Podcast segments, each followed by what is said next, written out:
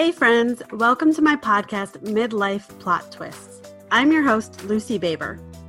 In this podcast, we explore all of the totally unexpected ways life seems to change as we inch closer to midlife. Most of our episodes are geared toward women in their late 30s to early 50s, and we talk about things like relationships and sudden career changes, making space for new life goals, making peace with the past, and coming to terms with all that weird stuff that happens to our bodies as we get older. I hope you'll finish each episode feeling inspired, informed, and empowered.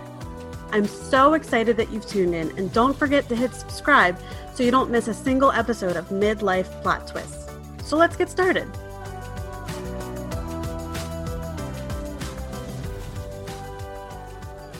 Hey everyone, it's Lucy Baber, and you're listening to Midlife Plot Twists.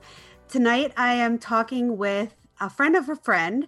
Her name is Rachel Moore, and she is a photographer in Kansas City. And I'm just going to kind of leave it up to Rachel to introduce herself and her plot twist that we're going to talk about tonight. Go ahead, Rachel. Thanks for joining us. Of, of course. So, my name's Rachel. I'm 41. Sometimes I forget how old I am.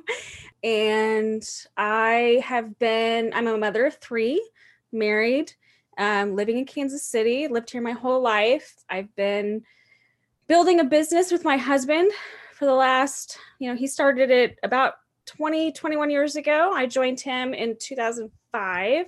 Mm-hmm. And my plot twist is I was diagnosed with a terminal illness at 39 and wow. um, was I mean nobody ever uses the word terminal, but there's no cure, hmm. and the my particular illness I, I have stage four colon cancer, and the the odds are not great. It's about 11% survival rate for five years.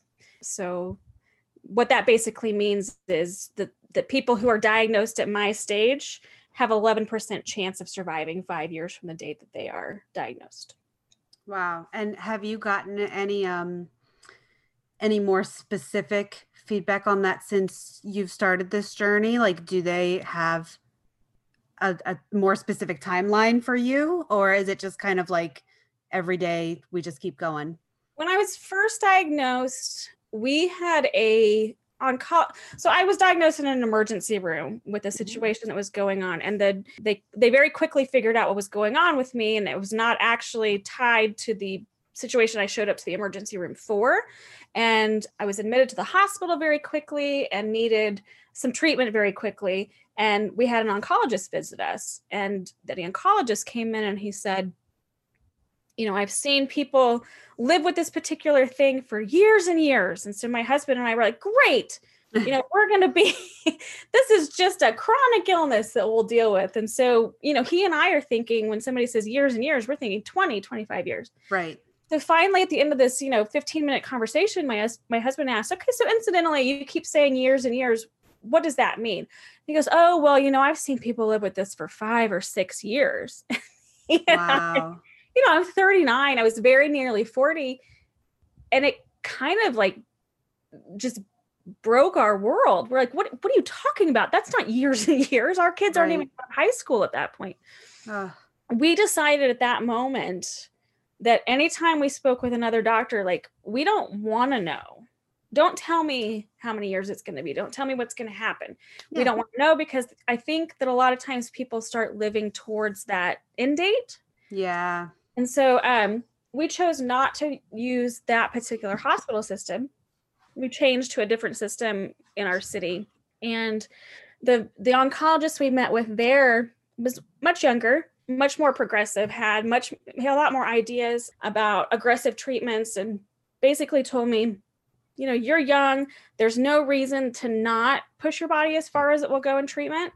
And so we were really excited about that and I said, you know, if anybody in my family asks you, or if I ask you at some point, what's the prognosis? Don't tell me. Like, I don't mm. want, I really don't want to know because at this point, you're just living for an end date. You're living yeah. for expiration date. So, um, he's never really told us, like, for you specifically, this is what I see. I did ask him about, I don't know, a couple months ago, I asked him more specifics about my particular situation. And I said, don't, you know, I don't want to know what you think for me, but, you know, what information do you know from somebody who might be similar to me or mm-hmm. maybe I was mm-hmm. dancing around the issue. I don't know. Yeah. And he said, quite honestly, most people when they're diagnosed, we see about a 32 month. This, you know, most people have about 32 months. Okay. I asked that at the 20 month mark, which okay. was a bad idea because then I immediately was thinking, oh my God, I have one year left. Yeah. Which is totally what I didn't want. Right. when I first said that. So then I just had to remind myself, like, that's an average, and I'm not freaking average. Like, I'm I'm a badass. I'm gonna do this. I'm not gonna be average. So I may not live to be 80, but mm-hmm. I certainly don't want to I'm not going to give it up at 43 either. No, absolutely not. That that makes a lot of sense to me. So let's step back a minute. Uh, walk me through like had you been relatively healthy up until that point? Like what was happening in your life in you know the months prior to that emergency room visit?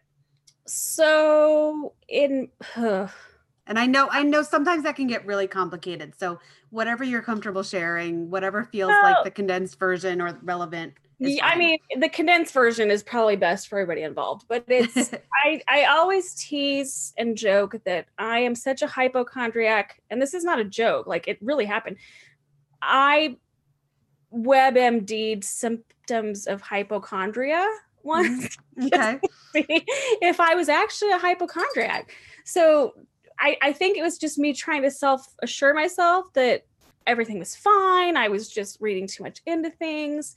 Um, but I quite honestly had been ha- looking back, I'd probably been having symptoms for maybe five or six years before wow.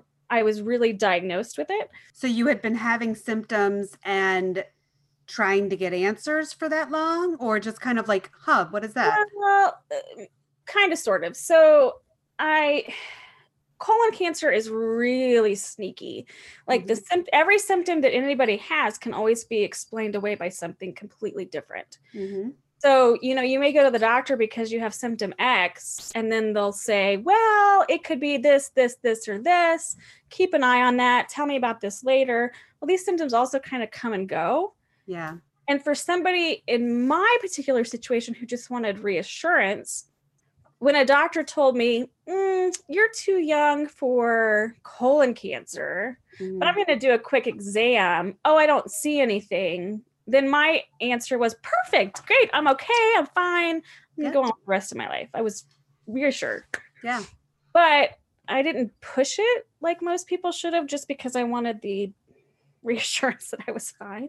Yeah, that's fair. I, I had visited a doctor maybe I keep trying to figure out how long ago it was, and my youngest was not in school. So it was probably five years ago. And they did a quick exam. I'd gone in because I was having bleeding, you know, when you go to the restroom and there's bleeding there. And so yep. I'd had some really difficult births. Mm-hmm. And they knew about that. And so basically, the doctor was like, you know, you're super young, you're a woman, you don't have risk factors, and you had really terrible births Mm-hmm. My guess is it's hemorrhoids and birth does some weird things to, you know, the southern region. Yeah, so, women get women get these crazy responses like that. Like, right. well, you're a woman, so right. okay, everything right, is exactly. normal. and you know, and most people, and this I, this is I've, something I've kind of learned lately after being diagnosed. Most people who are younger that get diagnosed with this this disease are black men, and so wow he's like, you're a 35 year old white lady. There's yeah. no reason that, you know, you should be anticipating that. I don't see that as being the problem. So, did you, at that point, did you get like blood drawn and a colonoscopy and that whole thing? Or was it just like no. a, a quick look and a, and a reassurance? It was a quick look with some sort of little scope that he had. And mm-hmm. I left the camera, you know, I left the office feeling like perfect. I'm fine. I'm just, overreacting to things. Okay, gotcha. So, um, you know, fast forward a couple of years, and I, my husband and I were taking a business trip to Philadelphia actually, mm-hmm. and I just wasn't feeling normal. Like I was using the restroom a lot, and I always felt like I needed to know where the restroom was and he was busy working when we were there and I was touring the city and um, I just didn't feel like myself. And then we came home and that was like in August. We Mm-hmm. came home and by November, I you know, I was a wedding photographer. And so my busiest time of year was from September until you know, till November. I was always really busy with weddings and then family sessions and seniors and all that stuff. And I just was exhausted. Yeah. And so I would nap during the day and just didn't feel like I had a whole lot of energy, but I just all chalked it up to I'm always busy this time of year. If I'm not shooting, I'm editing, Yeah. up late, trying to get stuff done. I'm a mother of three, plus trying to run a business. And I kind of just chalked it all up to that. Then we got through the holidays with lots of naps. And Mhm. by February, my oldest daughter was we I took her shopping for a dress for her dance that she was going to Mhm. and I could not get through a night of shopping without sitting down and needing to take a break. And I was losing a lot of weight and feeling really great about myself. I'm like, I'm looking good. I'm losing all this weight. And my husband's like, something is not like people don't lose weight like this. Like, you're just Yeah. judgy. Stop being judgy. And Hmm. in March, there was a day that I just felt absolutely terrible and started having chest pain. And I called my husband and I was he was out with our kids running errands and I said, "I need you to come home, but I can't tell you why. I don't even know. Like I just don't feel right."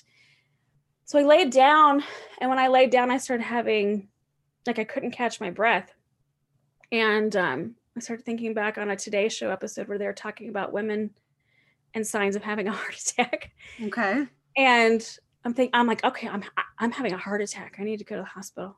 Hmm. So I went to the hospital and they hooked me up to machines and they're like, yeah, you know, we've looked at your EKG and you're not having a heart attack, but we're, concerned about a blood clot. Like we want to make sure before we send you home that this is maybe a panic attack, but we want to double check. Mhm. So they did a CT scan. They sent me back for the CT and they came back, you know, I came back into the room and it was me and my husband and my mom and we were all talking about things. My mom's like, "I think you're having a gallbladder attack. You know, your sister had a bad gallbladder, I've had a bad gallbladder. I think that's what it is." And then suddenly the room fills up with doctors and they came in and they said, "Yeah, you're you don't have a blood clot, you don't have a um, embolism or anything, but we did see something and there are tumors on your lungs Multiple, more than one. multiple and we kind of stopped and he goes and there's tumors on your liver and Wow. We're kind of we're- i mean it's one of those things like the screech everything comes to a stop i'm like what are you talking about? And he said yeah and we don't think that that's where they started so we need to do another ct scan and go lower in your body. And so they took me back again they did another scan they brought me back in and they said yeah you have a, a, a huge tumor on your colon and that's what caused the other tumors. And so we immediately knew it was stage four because if it started somewhere and went somewhere else. All the way up to your lungs. That's Right. So we immediately freaked out and they admitted me to the hospital and the biggest problem was that I was I my colon was almost blocked and so we had to ha- I had to have a surgery right away. It's called a colostomy where they divert basically your intestines instead of to coming out the normal way you get the, the bag thing. the bag right Okay. so thank god that was temporary it was reversed after i after some treatment was able to shrink the tumor i Mhm. was able to have the tumor surgically removed and the bag reversed so i don't have to deal with that anymore but Okay. and then the liver tumors they were able to remove thank goodness but i still have 11 tumors on my lungs that there's no way to remove them and actually uh, yesterday we had another oncology visit and the tumors on my lungs have they're resistant to treatment so they've grown Hmm. and there might be we don't know until tomorrow there might be another tumor on my ovaries so we have to deal with that Okay. It's helpful to me and I hope helpful to other people too to hear that whole process because I feel like I don't always get a chance to hear the nitty gritty and the the progression of information. You just kind of hear like the end result, like this is what we learned. But like I'm just trying to wrap my head around. So you, you said you were 39 at the time. right And how old was your how old were your kids at that at that point? So my oldest would have been 14. Mm-hmm. Uh, my son, who's in the middle, would have been 11. Mm-hmm. And then my youngest daughter would have been eight or nine. I'm trying to do math backwards. Yeah, now. I did. Sorry, this is not a math podcast, so you're allowed to be, be off a little bit. They're so I know what grade they were in at the time. Yeah, no, that's okay. I mean, it sounds like I mean, obviously your your kids are like in the thick of it. Like you know, they're not they're not tiny anymore, but they still need mom. How did how did those conversations go in your household once you realized like you know uh, it sounds like i'm imagining you've you've been through quite a bit of treatment. Is it safe to assume that radiation has been a part of that as well? I'm not a candidate for radiation unless and that's another thing we we i had an mri today actually to figure out to make sure it hasn't gone to my brain. Um, if it has radiation is really the only treatment they can do there Okay. On my lungs, radiation is not radiation is not an option right now, and surgery is not an option because they can't just go through and hole punch out. If they're on the outer parts of my lungs, that would be one thing, but it's you know they're all over the place, and so they can't yeah. just. If they did that, I'd be on oxygen for the rest of my life. I never would be able to take a deep breath, and it's just not a quality of life. Yeah, thing that I want to deal with. So, with my kids, honestly, that was the absolute hardest thing I've ever done in my life. Mm-hmm. And my husband had asked me, he's like, Do you want me to tell them? I said, No, I really feel like I have to be the one who tells them. Mm-hmm. So my oldest, they they all knew I'd been in the emergency room, and then all of a sudden I was admitted. Yeah. And we didn't have a whole lot of answers for them until the next day. So we had to figure out from that time, which was a Sunday, until they got out of school on Monday, what were we going to tell them? Mm-hmm. And my oldest daughter got out of school earlier, and my husband brought her up. And I watched this kid who's like, you know, she's 14 years old and just starting high school. And I see my daughter collapse to the ground when she heard the news. Like she just, like her body couldn't even hold her up because she was so devastated by what was going on. Mm. And then my two younger kids, they were at the same elementary school, and my husband picked them up and brought them over and he just tells this story about how he watched them walk down this hallway of a hospital, having no idea what was about to change in their lives. And he said, I just kept wanting to say to them, don't go in that room, don't go in that room, because your life is going to change from this. The minute you open that door, your life is going to change. And having to tell them the heart, your kids are going to ask you, when you're seriously ill with something, their inevitable question is, Are you going to die? Mm-hmm. And the only thing I can tell them, and I told them at the time, was I, all I can do is promise you that I'll try everything I possibly can for that not to happen. Yeah. But you can't promise your kids you're not going to die because you're lying to them. Right. I mean, nobody can. Right.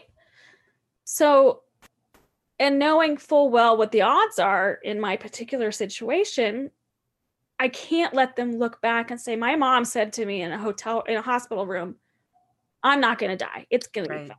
Right. Full well, you know, that's just not the facts. And the question isn't if, the question is when. And so we, we that's kind of what we got out of our doctors and that's kind of the information we have is everything we're doing because there's no cure is longevity and quality of life and how we're going to you know stretch this out and do everything we can. And maybe if we can't we're able to stretch it out long enough there'll be something that comes up that's another treatment that gets us another certain amount of time. And so that's what you hope for. Yeah. But so at this point all three of your kids have heard you use the word terminal and they understand what that means or are they still kind of thinking mommy's trying all the things I think that they just all think I'm just trying all the things. Okay. Because I don't know. My you know, my oldest daughter now is 16 and I somebody told me a long time ago like you just set goals and you set those goals so that you know you're you're working towards something every time and my first goal was just to get to her high school graduation well that's a year and a half from now. Then my second goal is my sons, and then my third third goal is my daughters, and then we go from there. And I don't know that we've ever really talked about the inevitable, but we just talk about one step at a time. Mm-hmm. Yeah. So you've had that conversation with your kids. This is a huge plot twist.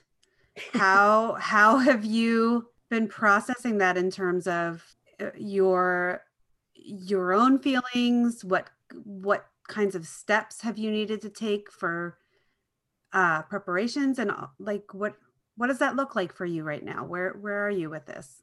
It's been a couple years in. Gosh, I thought I've, I've thought a lot about you know where this leaves me what changes this in my life and the mm-hmm. first thing that it changed was m- my husband was very big on me stopping shooting weddings okay and I, I, think the big thing was that he didn't want me to be away on saturdays anymore mm. you know i was working 10 12 13 hour days but the i mean the easiest answer was I I booked a year in advance. I couldn't promise somebody that a year from now I wouldn't feel crappy when I woke up on their wedding day. True. So to me it was an easy yeah, I can't do that because I can't keep my promises anymore. Mm-hmm. But really I think what the biggest plot twist is what I've kind of figured out is that I reached middle age, which I guess, you know, 40, 41 now, but I'm not going to really have a middle age Mm-hmm. So I'm suddenly thrown into this world of I understand old people a lot better. Okay. if that's if that's if you can understand that, like I understand their thought process and why they think the things they do, and like they're they're coming to a, a certain point in their lives where a lot of most of their life is behind them. And so they're trying to enjoy what they really loved the most. They're trying to close out, I don't want to say close out relationships, but you know, heal things and stop worrying about things that don't matter so much anymore and you know when you talk to maybe if you talk to your grandparents or you talk to people that just you know were older that seem like they don't worry about stuff so much anymore i think i've reached that mm-hmm. in my mm-hmm. life like well that's not worth my time anymore and that's not something i need to hang on to anymore or, or hurt feelings or anger or that sort of thing because it's not worthy of my time. Because it's like more fleeting. You can recognize that like this feeling won't last tomorrow or right. you don't you don't want it to last for the people that you care about. Right. And you know i i had had a lot of things that happened in my past that i was still really hanging on to a lot that i was just able to let go of because mm. it didn't matter anymore i didn't have the time or energy or emotional energy anymore to hold on to it or process it anymore and so it's kind of a it's a really hard thing to describe to other people like when you're suddenly faced with the reality that all this time that you thought you had to not necessarily do things but to heal things and to work through and it's just not there anymore and so you you value the time that you have and it, it's not as magical as most people think like it's not a oh this is the most magical moment i need to remember this and, and you know process this and that sort of thing it's it's it's not like that it's just more like you appreciate simpler things more because it's not so heavy it's not mm. so like you don't have to put so much into things that just enjoy simple moments enjoy simple things give me an example of that what's what's a simple moment that you've found yourself trying to soak up more well, we took a family trip last summer mm-hmm. before mm-hmm. i mean that's a whole other issue is you know when you find yourself in a in a, a situation where your your time is limited and all of a sudden the world shuts down. That's frustrating because i had all of these concerts and trips planned for this year that were completely canceled. Yeah you know you you quit thinking about money so much. Like i kept i my whole life i was so worried about making sure that we were secure and safe. And you know when you're self-employed it's a whole other level of that mm-hmm. that you always worry about money and my husband finally just said to me last time like we need to take this trip. We need to go do this. We need to you know eh, stop worrying about those sorts of things and just worry about spending time together. So last summer we had the most incredible experience. My husband was supposed to he was supposed to have a shoot in San Francisco that we were going to go do and when we were there, he is a huge Pixar fan. Like it is his be all and end all. Pixar is the most amazing company to him, the most amazing corporate culture to him. Mm-hmm. And so he wrote to Pixar full well knowing that, you know, you can't get on their campus without an invitation. And he, all he wanted was a picture on their campus. And he also knew that they have an incredible gift shop that you can only shop at if you're on their campus. And mm-hmm. so he had asked them if we could just get on and take a picture. And mm-hmm. so he wrote them this long letter, you know, how much their movies have meant to our family. We happen to be in the Bay Area, you know, this summer. Is it possible for us to get on and just take a picture on your campus? And okay, hold on, hold on. Okay. I I'm just gonna like ask it as bluntly as I can.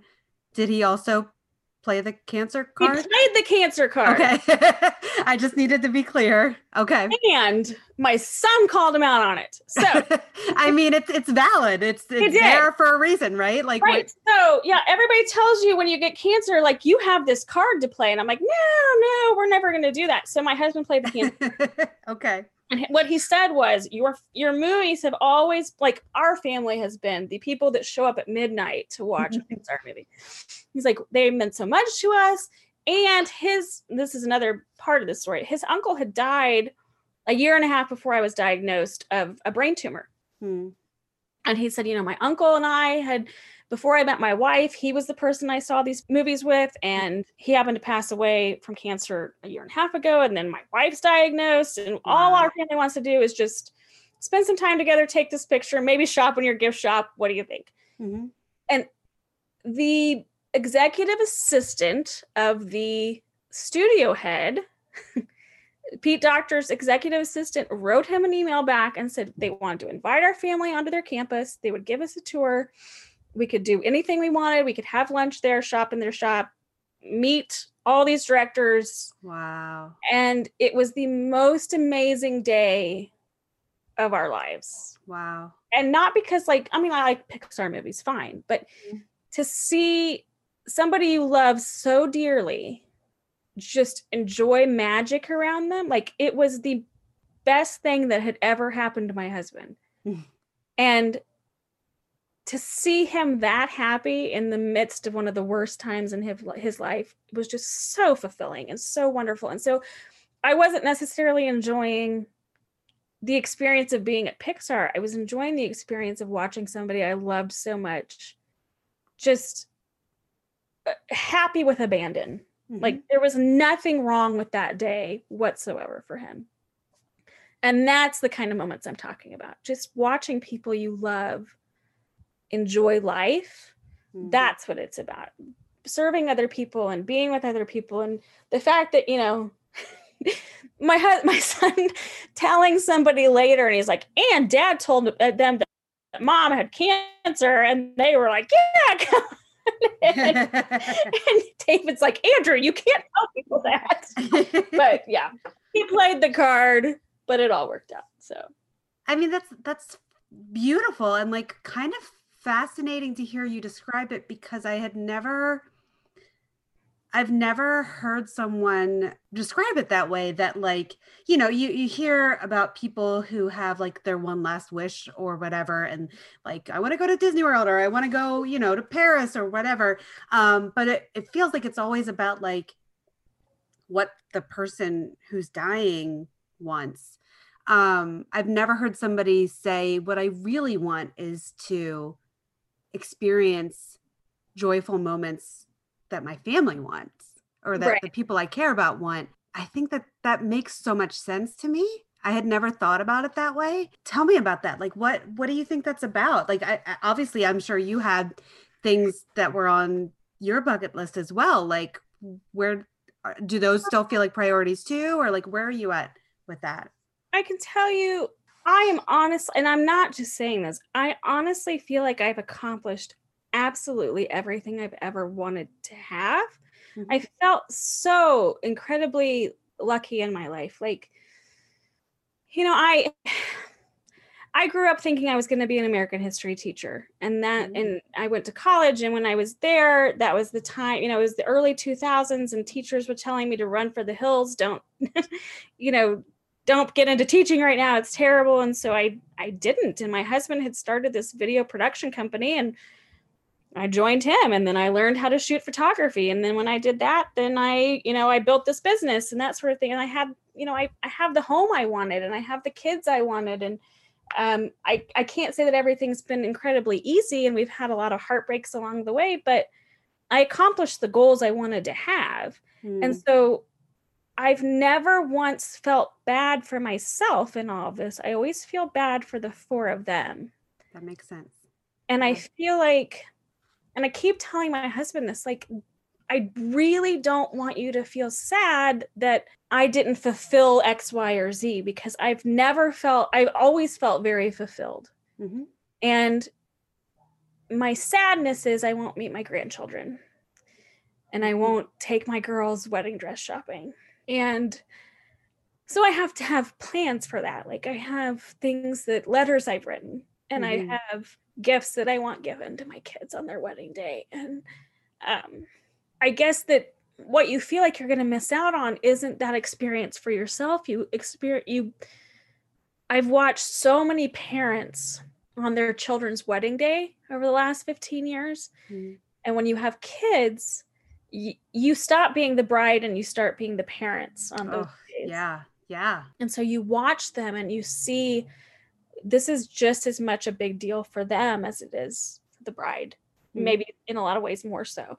And mm-hmm. so I've watched them for 15 years and I know that I don't I don't get to dance with my son. Mm. And so what I'm sad about is that I'll miss that. But that day at Pixar, I got to see my husband just purely happy. Yeah. And not a single thing could have ruined that for him. I mean, if we would, if we'd been jerks that day and not, been, you know, not gone along with what he wanted to do, he would have been really miserable. But I get to imagine that that that sort of day was, you know, I get I got to sit in that and I got to be in that, and so you really, I what I've learned over the last, you know, year and three quarters now is that you really need to just start being present in your life and sitting in what's happening around you mm-hmm. instead of thinking about the next moment think of you know be in this moment it's so silly everybody always says you know it's such a cliche nothing's guaranteed mm-hmm. nothing you know tomorrow's not guaranteed and nobody really puts any thought into that until you're faced with that situation i guess mm-hmm. and i would just encourage everybody to just be in the moments kind of cliche too like stitch it on a pillow but it's more like feel the feelings that come along with what's happening to you. Feel the bad things feel the good things because if you're numbing yourself to all the bad you don't really get to feel the really good either. Yeah.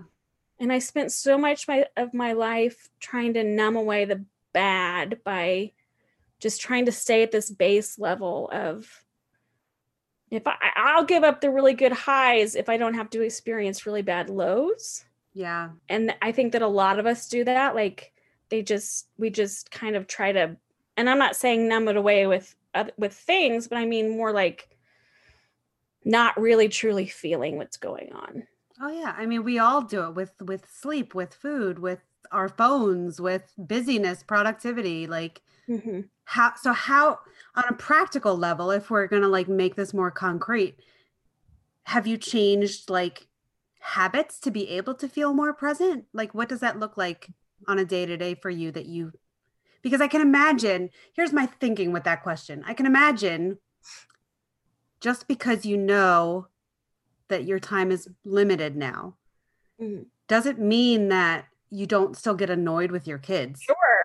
Oh, especially now that they're remote learning and like yeah. we're all stuck in the same house for a year together. Yeah, oh, yeah. I mean, it doesn't mean that you don't still like, you know, roll your eyes if uh, your husband leaves socks on the floor or you know all those little things that like don't mean anything still have to come up on a day-to-day basis like how are you dealing with with that where does that I think at first my first thought was you know i don't want this oh my god you go through this phase when it first happens where everything you know he eh, my poor husband i uh, the sun set and rose with me. Like he was suddenly opening car doors for me again and i was so fragile and you know we were back in that phase of just everything was heightened and I guess we felt like we I don't even know how to explain it. Like it was just this higher level of taking care of one another and everything was more precious. And then you kind of settle back into a real phase of life where yeah your kids are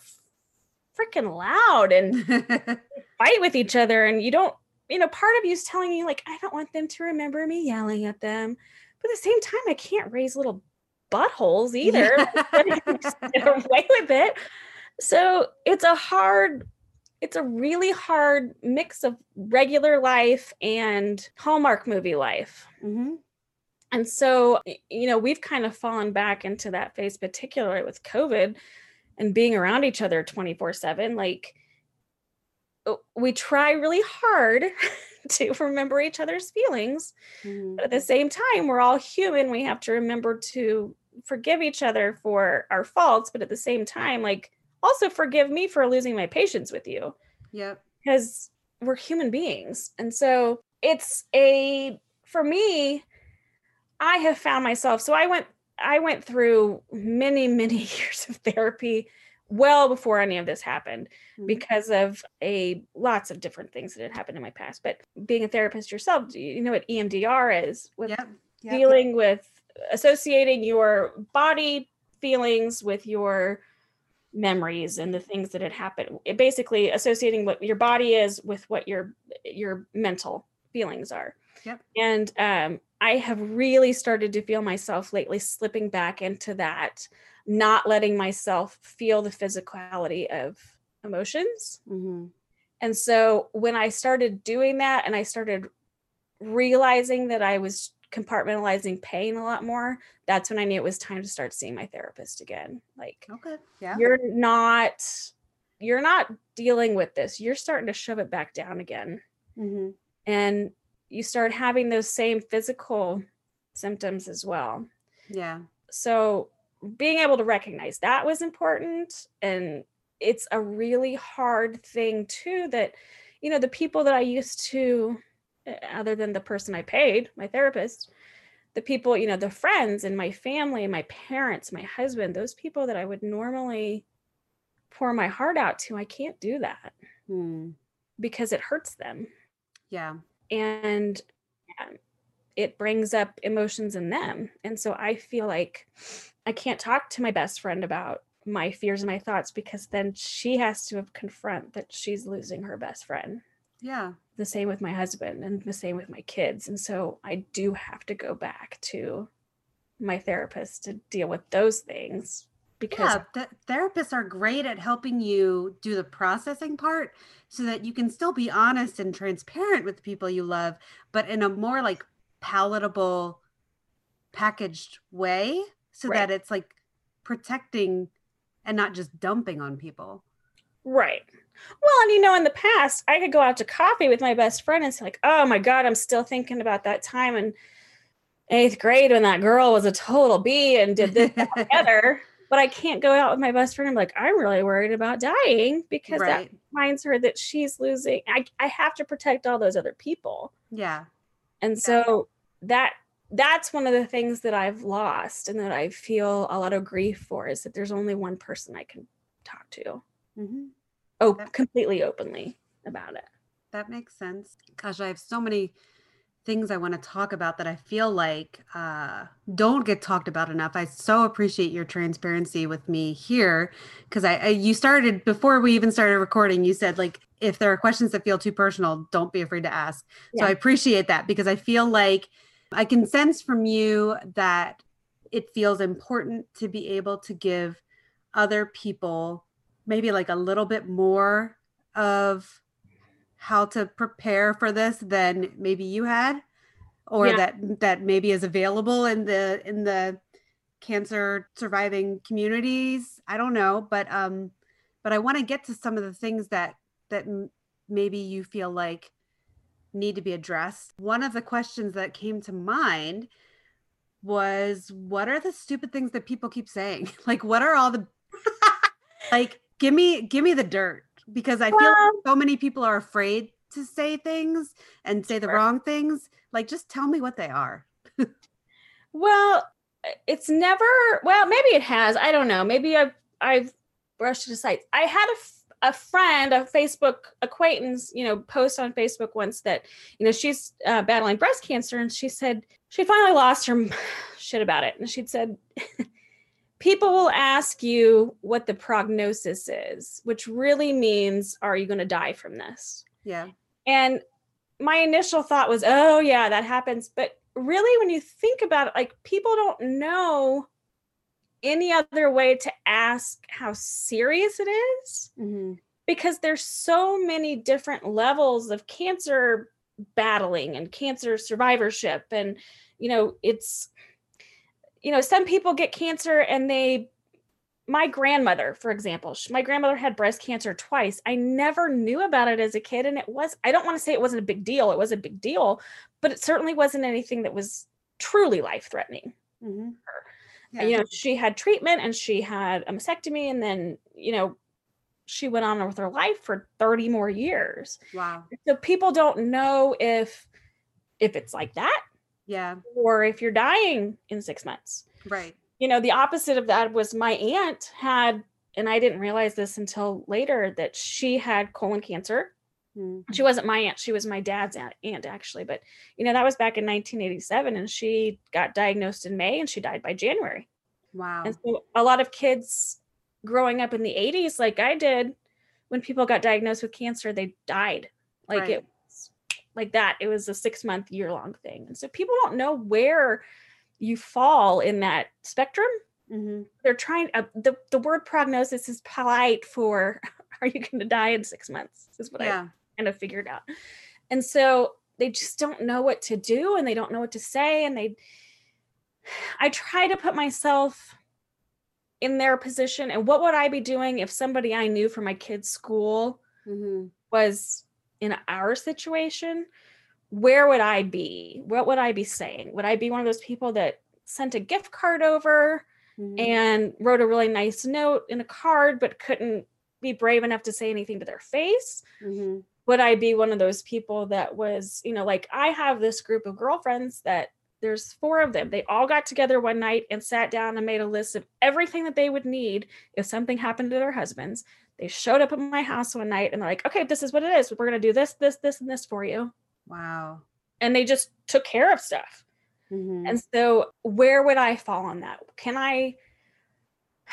Do I need? You know, I I I can't blame anybody for their reactions because I don't know what my reaction would be mm-hmm. if somebody I knew was in my situation. And so, I don't know that it's something stupid somebody said, but I think I think that's what most people with cancer kind of complain about the most is, you know, hearing somebody say, "What's your prognosis?" Mhm. it- colon cancer is a tricky one because nobody wants to talk about poop. Like the biggest part of all of this. And I even said that to my my husband when I was first diagnosed. I'm like, of course, of course, in my life, I get cancer out of everything. So that's a whole other level of discomfort for people. they don't want to talk about. Um, one yeah. of the funniest things that ever happened was when so when you have a colostomy basically you know you've got that bag that collects waste and you don't think about this you don't know about it until it happens to you you also everybody toots throughout the day sure. and you can control it when you use things a certain you know the natural way well you Mhm. can't control it with the bag and so it just makes noise. My husband at my son's sixth grade graduation because my my system was making a lot of noise Mhm. my husband claimed it for himself when the sixth grade boys turned around and looked at us Oh. wondering where the noise was coming from. My husband every once in a while would just go excuse me. Oh my gosh. Pardon me that is true love when your husband will claim your farts for you because he knows you can't control them oh my goodness. That's the best story I've ever heard, baby. That's incredible. Did you like, did you just sit there and let him? Did you like laugh? What happened? What does that look like? Oh, of course I'm laughing, and of course I let him take, you know, take credit for them. uh, you know, five, sixth grade boys think that Andrew's mom was ripping it behind him. yeah, I just let it. it was truly i can i can tell that story now that the colostomy is reversed and those mm-hmm. things don't happen to me anymore but yeah yeah that like i said that's true love when you'll claim your spouse's farts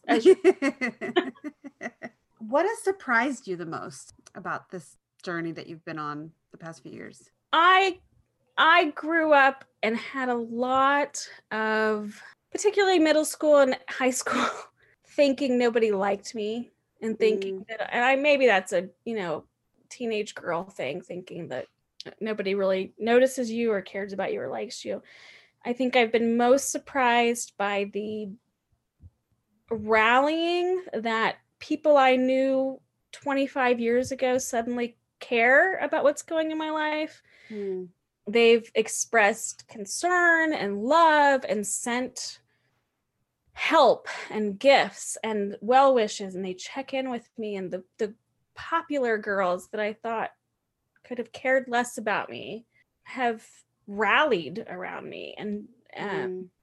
it's a weird thing when you when you know that you know when you were 14 and you had no self-confidence and feeling like you were invisible to the world and suddenly something happens to you and people actually express like oh my gosh yes i remember you and this and that and we care about you and we want you to do well and we want to take care of your family and that sort of thing. That's been surprising to me. And then having that kind of echo out into my adult life and all the dif- different people that have rallied around my family and wanted to do things to take care of us and help us and then my clients and you know i i i grew up in a family that my father was a police officer and my mother was a nurse and they did things for the common good mm-hmm.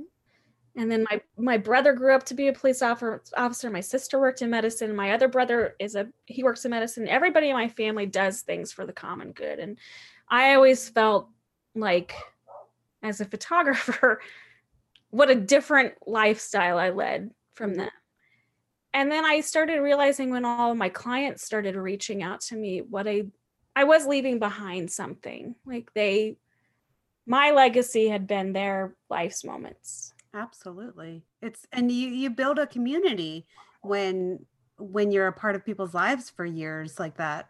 Right.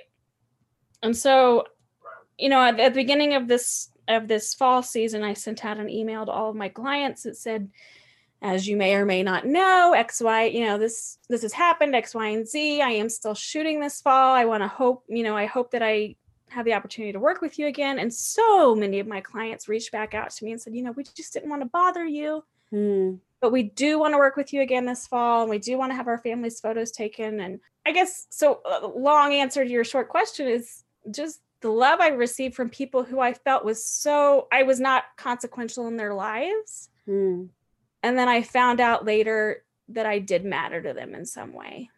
And that's so, you know, that boosts you up a lot. And you find out that your life wasn't as anonymous as you thought it was. Mm, that's powerful. That immediately makes me think about your your kids mm. um, because they're in that time frame that you mentioned. You know, like teens are rough. I guess my first part of the question is how are you sharing that with them that that wisdom that you've got gotten that like you're not anonymous even though you're going to feel like that time and time again especially in your teens.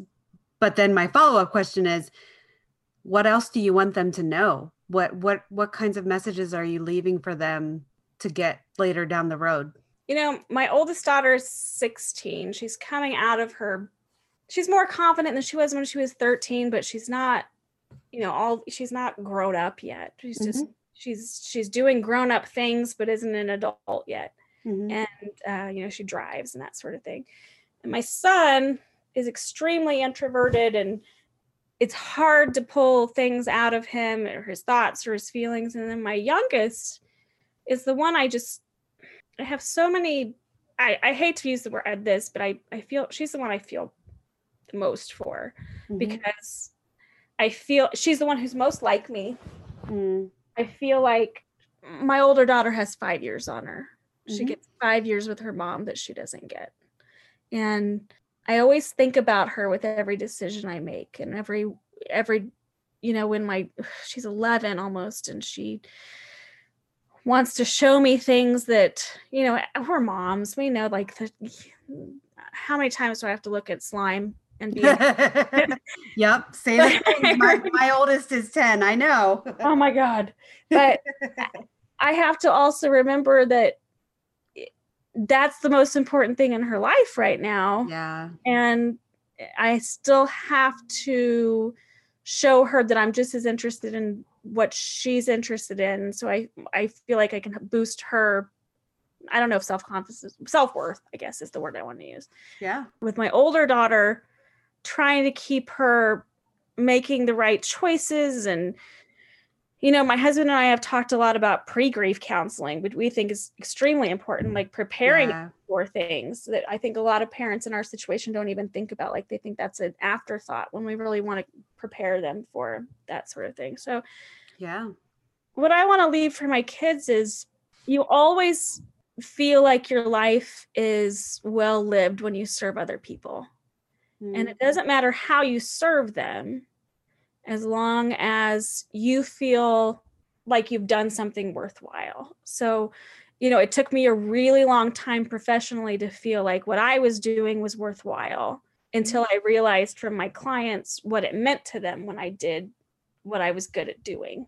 Mhm. And, you know, my oldest daughter has decided she thinks she wants to be a nurse. And I think it's because, you know, she's been around a lot of things. And so she'll be serving people in that way. And we've we've always tried to you know every year we adopt a family at christmas because we want to make sure they know that it's not just about getting things it actually feels better to give things. And Mhm. that's what i want them to walk away with. Just life is so much better when you share it with other people. And life your blessings are so much better when you extend them to others. And they're going to go through something really really awful at some point Mhm. and i can't save them from that but if they are extending themselves to other people throughout their lives other people will extend themselves back Yeah. and you know my husband lost his dad when he was 15 and so i've always kind of lived my parenting life thinking oh gosh you know this i have to do this a certain way so they have certain memories because you never know how long you have with your kids not even knowing at that point that you know something would come along in our lives that would lead us to that but i think you're just a better person when you live your life for other i don't want to say live your life for other people because that sounds like you're not enjoying your own life but when you live your life to make the world a better place in some way Yeah. I, I, I hear that. I mean, it sounds like when you're when you're focused on taking care of the people in your life. Mm-hmm. It, that's that's good stuff. Now you mentioned your your husband's father passed away. Are you are both of your parents still living?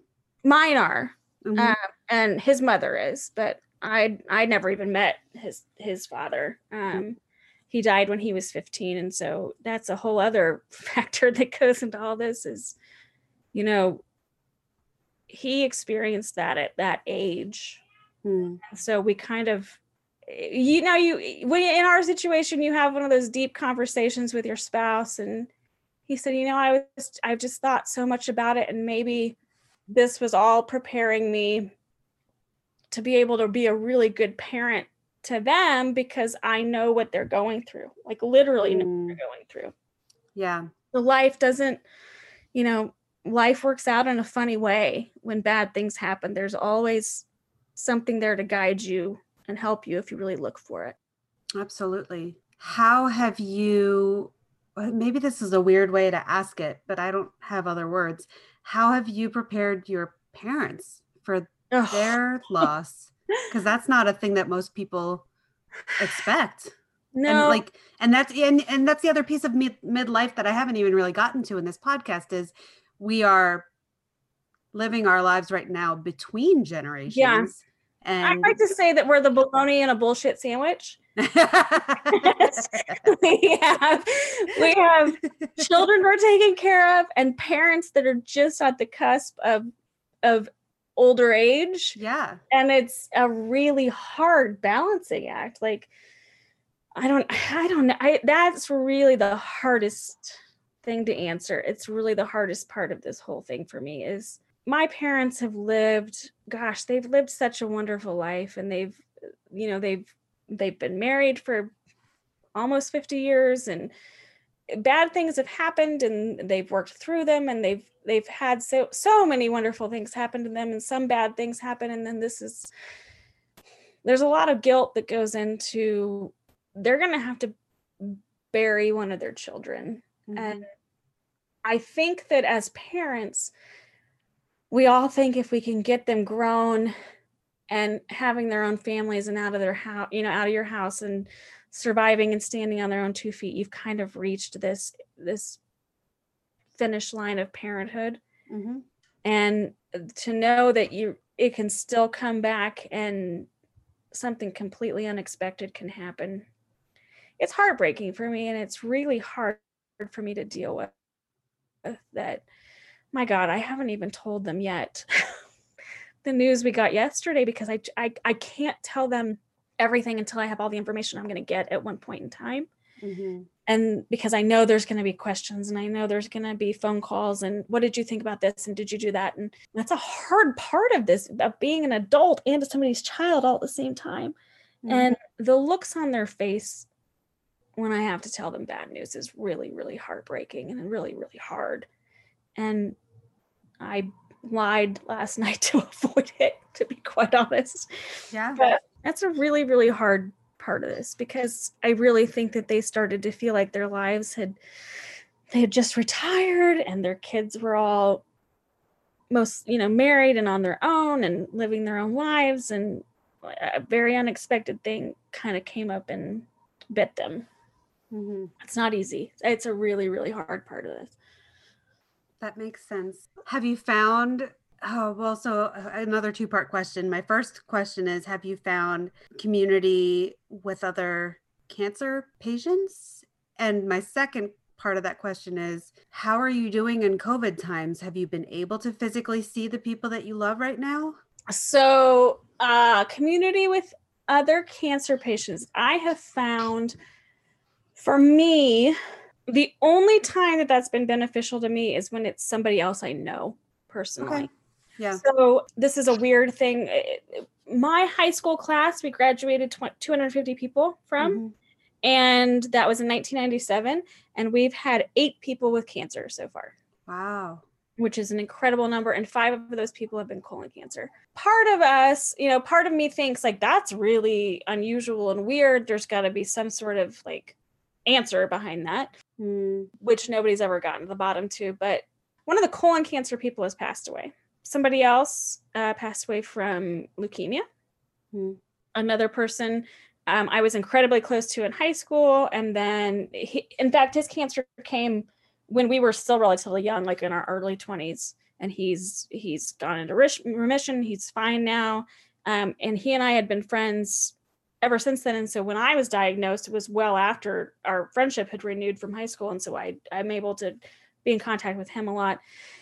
One of the Popular Girls uh, has had breast cancer, and she and I have actually become pretty close in all of this. I, and I hate to call her that, like the Popular Girls, but they were people that I felt when I was in high school were untouchable. Like I, uh, yeah, we all know even, those people. If they even knew who I was, I certainly wasn't cool enough to be around them. and so she's gone through a breast cancer journey, and so she and I have been in touch a lot. Another one of the Popular Girls had colorectal cancer and she and I have been in touch a little bit. So like I said, the people that I've found comfort in talking to are people I've already known. Mm-hmm. When you get on these Facebook pages and communities with other people that are in your same situation, it it tends more to bring me down or make me anxious or make me feel I don't want my whole life to be about cancer. This is a really small portion of our lives. It's going to have a huge impact on it. Mm-hmm. It's a really small portion of our lives. I just don't like to live in it. Yeah. And uh, that that that resonates with me because I mean, obviously it's a different circumstance. But I remember even thinking that as a parent, as a new parent, I don't mm-hmm. want to just make friends because we have kids the same age. Right. people who like like the same stuff that I like and and know who I am as a person outside of that. You don't want to identify only as this one piece of right right i didn't want to just be aaron's mom my whole life and i don't want to be cancer rachel like Yeah, yeah. such a small portion of everything that goes into our lives and so i tried it first and i even you know was in in contact with and became an ambassador for the colon cancer the fight colon cancer pe- research people and i just it just was not healthy for me to constantly live in that Mhm. so like i said the people that i commiserate with or have a community with are people i had already known in my previous life before this the the answer about covid it's been a, a huge bummer because like i Yeah. said like i had these trips planned and i had finally learned to live my life with a little bit of abandon and without feeling like i had to be responsible all the time and not you know, I'm like, I'm going to this concert because I want to. I'm going to this on this trip because I want to. And bleh, wah, wah, it came along. and, you know, life got canceled for a while. Mhm. And my brother, who I'm very, very close to, who lives in Atlanta, we were talking by text on election night after a lot of wine. Mhm. And he was saying, Oh, I'm going to take you to France. Let's go to France in June. We're going to go to Paris. We're going to go to London. We're going to go to Amsterdam. And he and his husband have, have done that trip already. He's like, You're going to love it. We're going to take David, who's my husband. And Mhm. so I'm like, Yeah, okay. And he's serious. Like, they want to go. And my brother in law's like, I hear we're going to Europe. So I'm like, Okay, if COVID will go away, we're going to Europe in June. Mhm. So we'll see if it happens. But it, my oncologist basically said, You are the girl in a plastic bubble.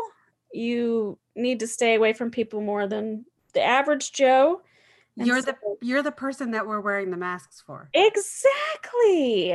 Um, yeah, I'm that person. So Which like we we want everyone to get that. Like you're not trying to be selfish by wanting to live to see your kids another day. Like and Right. we're, we're doing that. We should be doing that. we had to choose remote school this year. So, you know, fifth grade is in my front room and junior year is in Aaron's bedroom and Yeah. eighth grade's in the basement. But we're living, we're getting through it. Have you made any choices to like form a pod or see like have you hugged anyone outside of your house? Um, I've hugged my parents a couple of times. Yeah. I mean, I'm not trying to like guilt you or anything. I'm no, no, it's fine. So we we have the the same group of girlfriends that got together and kind of did so much for us when all this started. We do a friendsgiving every year, and we actually host a huge Halloween party every year, which did not happen. Mm. But I just was not willing to give up friendsgiving, and Yeah. so we did that last weekend Mhm. and wore our masks the whole time. It was really, really nice to be able to see my friends and sit socially distanced apart, but at least be in the same space with them. yeah. My mom, so I had had surgery on my my liver and the reversal of the colostomy and surgery on my colon February 27th. Oh my goodness. Yeah, and everything shut down here March 13th, I think. So you had barely even gotten out of bed. Yeah, we were 2 weeks ahead of everybody on social Wow. distancing. my mom said to me one day, like in March, she said, You know, I just didn't realize that last time I hugged you in the hospital, that was the last time I was going to hug and kiss you. And so, oh gosh. oh my God, mother's touch. She's like, Oh. One day, one day we'll be together again. but I mean, is it is it enough if somebody were to say, I will quarantine for 14 days and get tested and all of it, and then we can hang out? Or is that just like like where are you with I can't ask somebody to do that. So my best friend has come over a few times and she'll sit on our front porch Mhm. we'll sit out there and talk. Um, and I've gone to her house a few times in the same way. So we basically meet outside. Mhm. My parents, we have gotten back into this like when when it was really, you know, when we were everybody was really locked down, they would come over and we'd all sit outside together, uh, far apart with masks on, and that we've kind of loosened up on that. But my my brother and my sister, I have two brothers, one that lives in Atlanta and one lives here. My brother who lives here, his kids go to school, and so do my sister's kids. And so they're really anxious about being around them. Mhm. And then coming over to us. And so we're kind of, I don't know, the pariahs of my family because nobody can be around us. So we can't we can't do Thanksgiving together. We're probably not going to do Christmas together. We'll see what happens. But then you, you know, my husband and I were talking tonight, like, what if this is my last Christmas? Is this the way that we want to do this? And I was like, well, I'd rather it be a what if and do it the smart way than somebody brings us COVID and it's definitely my last Christmas. So right. You know, you weigh your options, I guess. It's such a ridiculous time that we live in. it really is. So you've shared so much. Um, and I so appreciate your frankness and your your um, willingness to just be open. What did I miss? Is there anything else that you wanted to like put out that this is your platform for a minute? Like, what do you want people to know? What do you just want to get off your chest? What What are you thinking about right now as far as your opportunity to share with yeah. the world? I don't know. You know, I spent so much of my pre-cancer life worried. I was such a worrier. Hmm. Worried about absolutely everything. I worried and and I'm not positive that my level of anxiety and there is a there is a true gut brain connection. Mm-hmm. And the fact that I ended up with colon cancer isn't super surprising to me. If like as much as I worried in my life and as much as I held into my body and I just would encourage so many people I don't know I I let go of the worry. Yeah you you said that to me just so you know. Like I like every sen- part of that sentence you just said I'm like oh gosh oh gosh she's going to hit me hard here. Yeah well you know and and being self-employed like I said before there's so much worry that comes with that. There's so much not only being self-employed but being self-employed in an artistic industry very competitive and artistic people tend to have you know what was it called um imposter syndrome mm-hmm. and knowing that about myself that i was constantly worried that oh my gosh people are going to find out i'm not as i'm i'm not worthy to be hired mm. and then i won't be hired anymore and my family will starve and we'll lose our house and it's all going to be my fault and you've just got to I'll tell you this. The number one thing that I realized coming through all this is mm. life is not black and white. Mm. Because you fail at one thing doesn't mean your life is over. Yeah. Because something bad happens doesn't mean that everything's bad. And that is the that was so shocking to me when the absolute worst news came to me that I didn't just the the world didn't burn down around me. Mm-hmm. There was help, and there were people that were there to to support me and to love me and to, you know, the very first thing that I said when somebody when the doctors told me that I had tumors in my body was I looked at my husband and I said, "We can't afford this. Like mm. that was an option. Like, uh, oh, yeah. I'm, I'm, sorry, we can't afford to pay for this. We're no, cancer." So, that wasn't you know there were people that, that were there to help my parents were there to help and my community was there to help and there's always good that comes along even in the worst situations mm-hmm. and you mm-hmm. can find yourself absolutely down and you feel like you've hit rock, rock bottom or something terrible has happened to you but there is a silver lining and there are people there that love you and so even if people can't drag you out of the depths of the bad thing they can certainly there be there to boost you and to help you mm-hmm.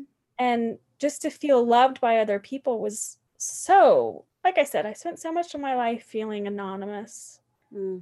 or not important enough to be noticed mm-hmm. and when you found out that other people did know you and did care about you and love you and want to help you that was earth shattering that was earth moving i guess is the word mm-hmm. yeah that's that's all really good stuff. That hit, like I said, that hit me very hard. So thank you for sharing that. Before I ask my last question, well, so typically I'm um, like interviewing somebody who might have like a social media presence or uh, wants to pitch or promote something. I'll give you space to do that if that is a thing that you have in your life. But also, if if it's not, uh, I'm curious. Have you set up when that day comes? Are you looking for people to donate anywhere either to help support your family or maybe to give to a charity of your choice? Like what what are your plans around that?